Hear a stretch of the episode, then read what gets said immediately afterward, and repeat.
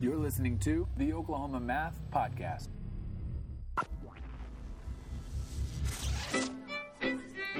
Hi, everybody. I am really excited to bring to you today a very fun little project that I tried out. Basically, interviewing folks that came to review the math standards, the second draft or the July draft of the new Oklahoma Academic Standards for Mathematics. So, uh, let me give you a quick introduction to some of those folks.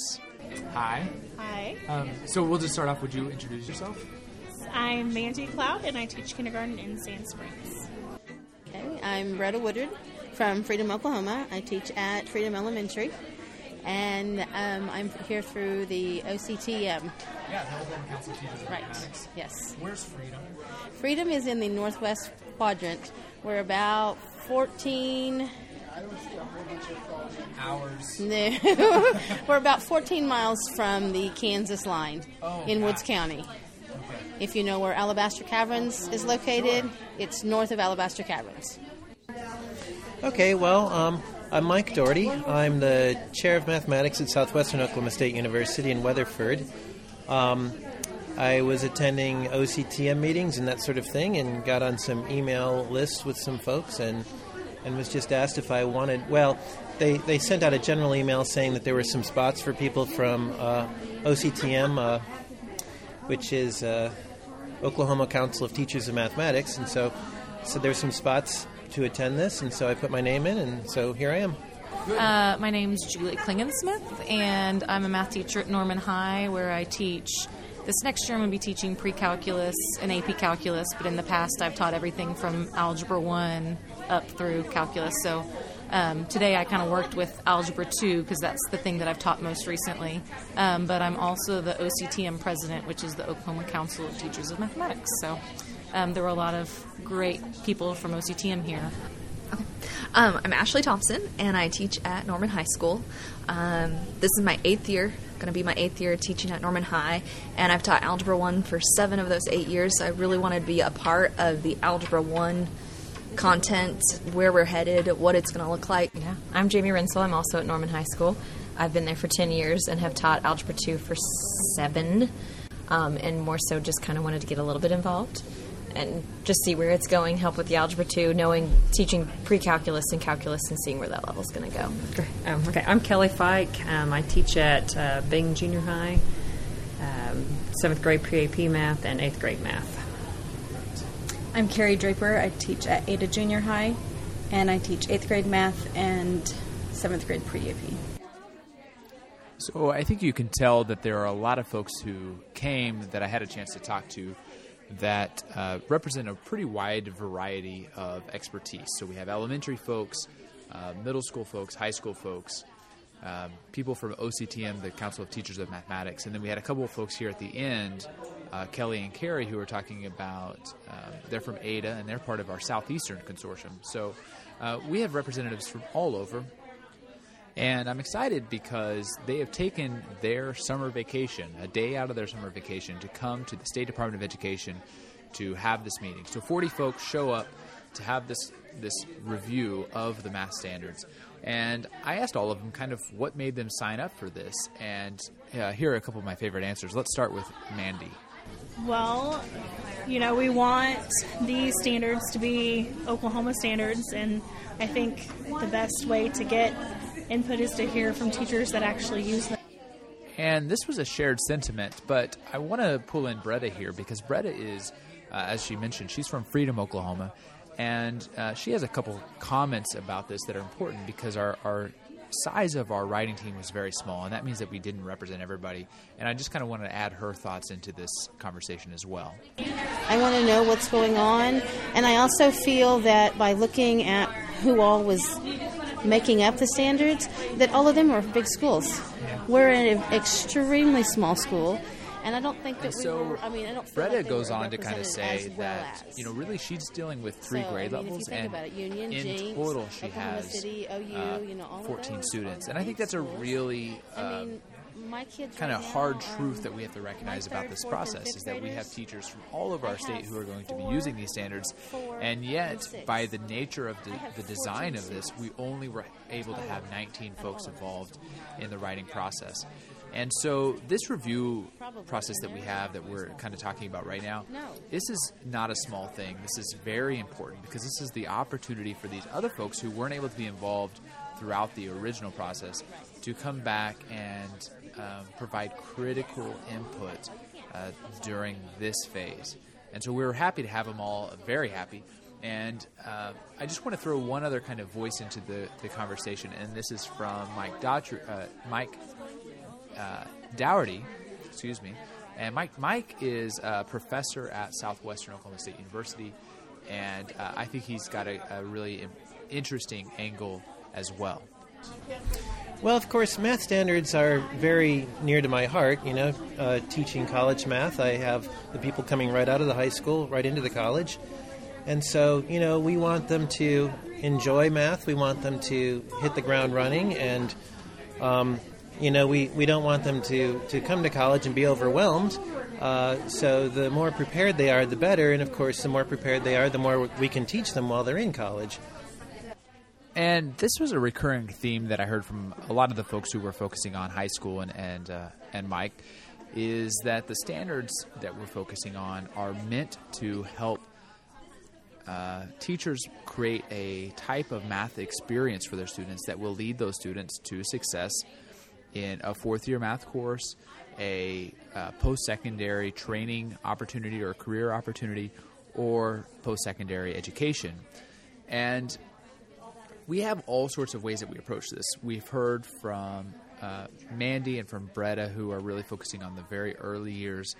Uh, Kelly and Carrie from middle school, Julie, Ashley, and Jamie from high school, and, and and from Mike, and a lot of different opinions about what the standards need. So I just want to capture a few uh, more excerpts about the actual content that these folks are reviewing and the th- types of things that they were seeing.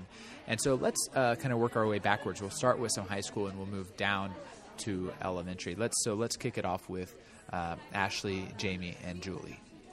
Okay, so I mostly looked at Algebra 2 today and then Algebra 1 because you'd be like, oh, where'd that go? Is it in Algebra 1? So the big picture, if you just told someone in like two or three sentences in Algebra 2, it looks about the same. Conics are moved on to pre calculus, and kind of an introduction to matrices is in Algebra 2, which matrices has always been a past standard, just it wasn't tested, so a lot of people skipped it. So it's one of those asterisk standards Mhm. that, that is um, basically a standard that nobody knows if it's got asterisk. It's it's something that people do at the end of the year if they have time after the test, and maybe don't.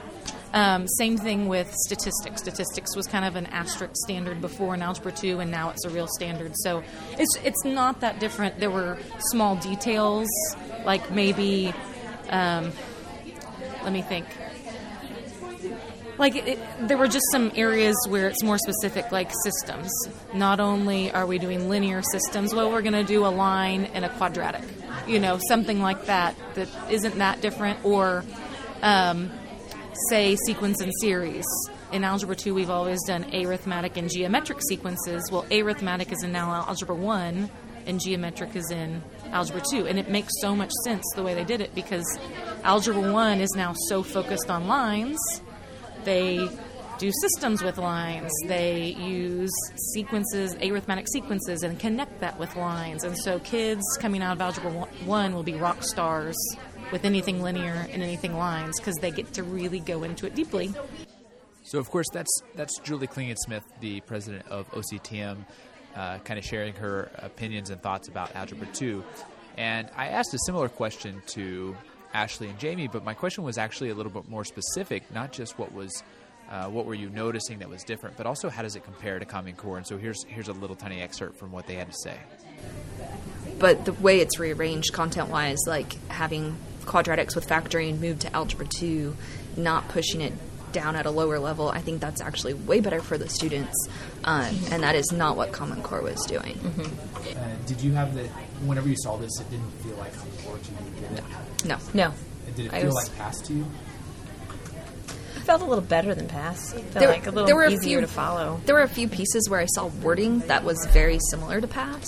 Um, but I think that's partly just our mathematical language brains think that way. Um, but no, it didn't feel like either one. Somewhere in the somewhere in between. Yeah. Yeah, In a it took like the good. way? It kind of took the good parts of PASS and the good parts of Common Core and kind of mixed things. And I know you guys looked elsewhere, so the good parts of other stuff, I'm Right. sure.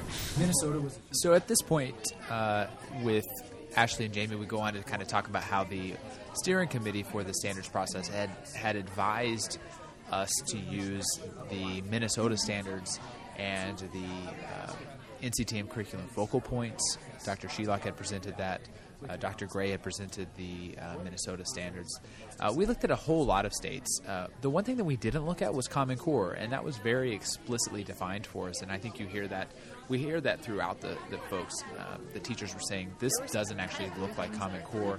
And so uh, I'm just going to kind of make a plug for everybody. If you have heard that these are a copy and paste of Common Core, uh, I would recommend reading the standards and finding out for yourself if that is actually the case. And I and I think that you'll find, um, as as Ashley and Jamie have said, yeah, there are a lot of similarities because it's math. But I think what you will not find are straight copy and pasted standards.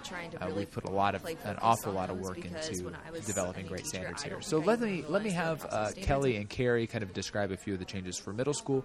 We'll hop into elementary in a moment, and we'll kind of wrap it up from there. I think some of our group thought that maybe sixth grade didn't have as much to it, and then there was more the seventh grade, so we moved maybe like the integers back down to sixth grade.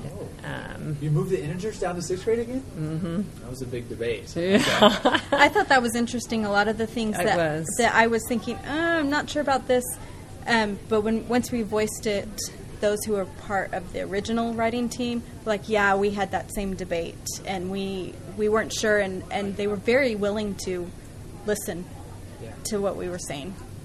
Good. I'm, I'm so I'm surprised by that one in particular uh, because a lot of the conversations have been how do we create spa- you know space and time in each grade level so that we can go deeply into the concepts.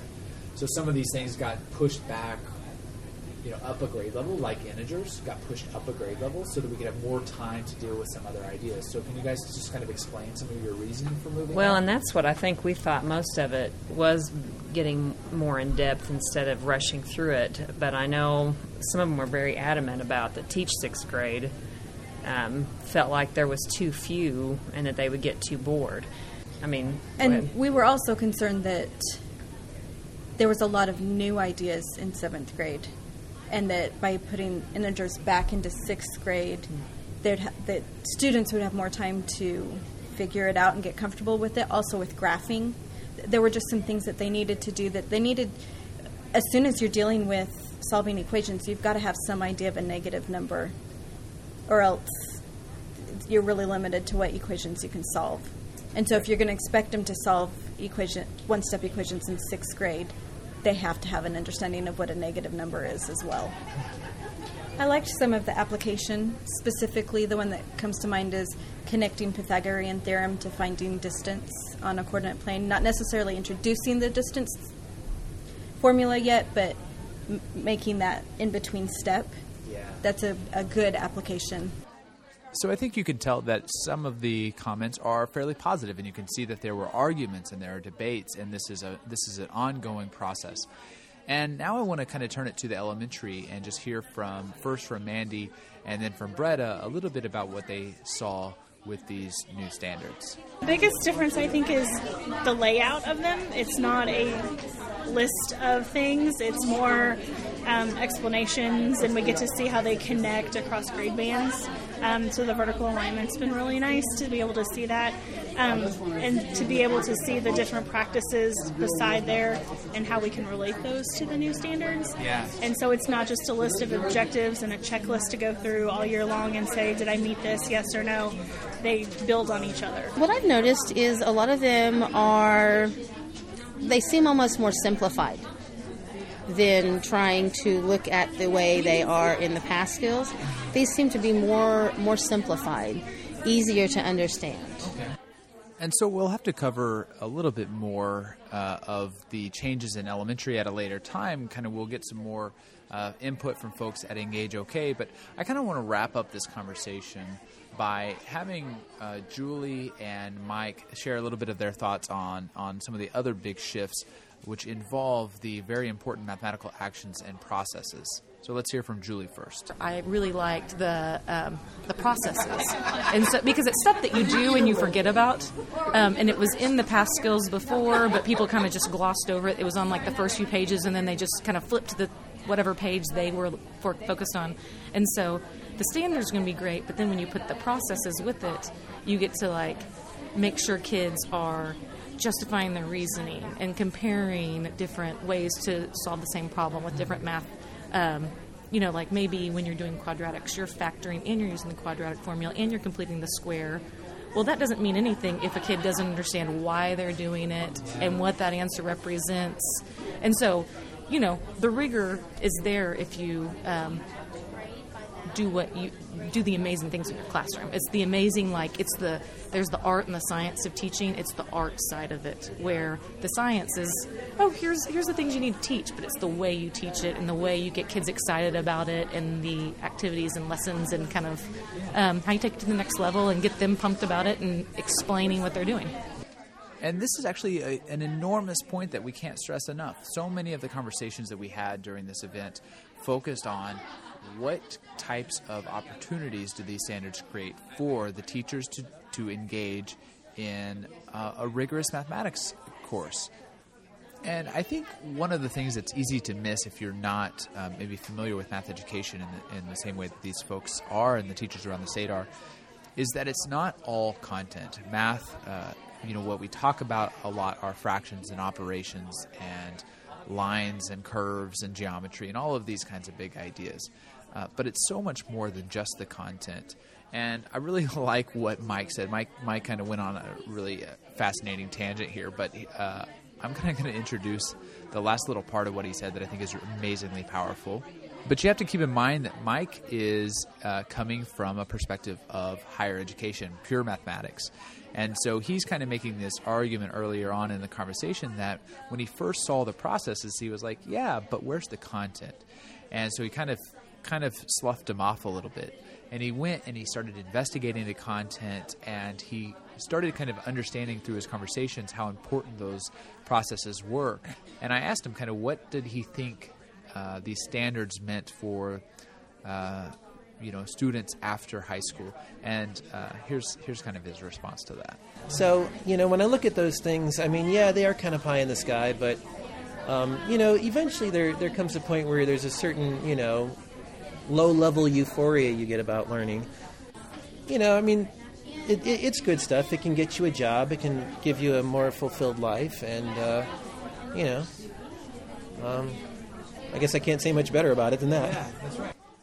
Right. So I think uh, I can't get enough of that kind of sentiment. There are a lot of people uh, who showed up to this uh, opportunity to review these standards who see mathematics as really a pathway for folks to uh, have great opportunities in their life. And so uh, they're all trying to make sure that we are making decisions at each and every grade level that will eventually lead to these students graduating high school and finding success after high school. And, uh, you know, Mike's right. Like, we have some lofty goals, and the processes are some of those lofty goals that students will be able to communicate and reason and solve problems and understand concepts and have procedural fluency. I mean, all of these really big ideas. But we believe it's possible, and we believe if we focus on it from pre kindergarten through Algebra 2 and beyond, that we can accomplish these goals in Oklahoma. And uh, so I think I'll leave us there. I think it's a really powerful idea. Uh, it's not to say that we've solved all the world's problems, we have a long ways to go. So, uh, but I think we're on a good track. And um, so to kind of recap what's coming up in the next few weeks and months. Next week is uh, the second week of July, Engage OK is our big summer conference, and we're holding it in Oklahoma City. And at Engage OK, we're going to release actually a public survey that is available to every single person in the entire state of Oklahoma to give feedback. We're requesting feedback. This is required by the law. We're, we are requesting feedback from multiple national organizations as well. And we will again submit feedback or request feedback to be submitted from various in state organizations, such as the Department of Commerce and Higher, uh, Higher Regents and uh, Department of Career Technology. And so, with all of the feedback coming in over the next month, we will have a new draft in August. That's, uh, I believe, the goal. And my apologies to everybody on the writing team and the drafting team because that's a whole lot of work. But uh, in the next few months, we're going to have something really, really great to share. And uh, my last kind of request, if you've made it through uh, this podcast, my last request is that if you know somebody who's on this writing team, they deserve a pat on the back. Find them, pat them on the back, tell them how thankful you are uh, for the work that they put into that, and for all of the great folks that uh, were willing to be interviewed.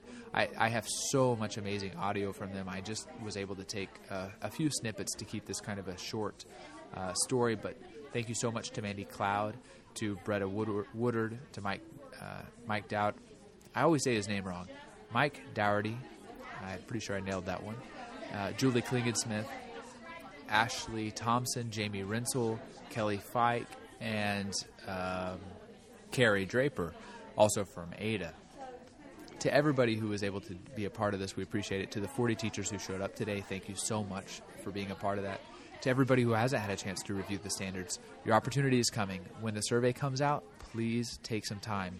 Bring together your group of teachers, the ones from your school, the ones from your region, wherever. This is your chance, and we will take your feedback very seriously and respond to it all. And um, with all that, I just want to say thank you to everyone. Uh, we are going to have great standards in our state, but it is only because we have your input.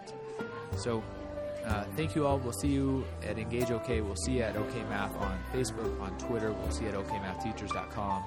And uh, have a good one.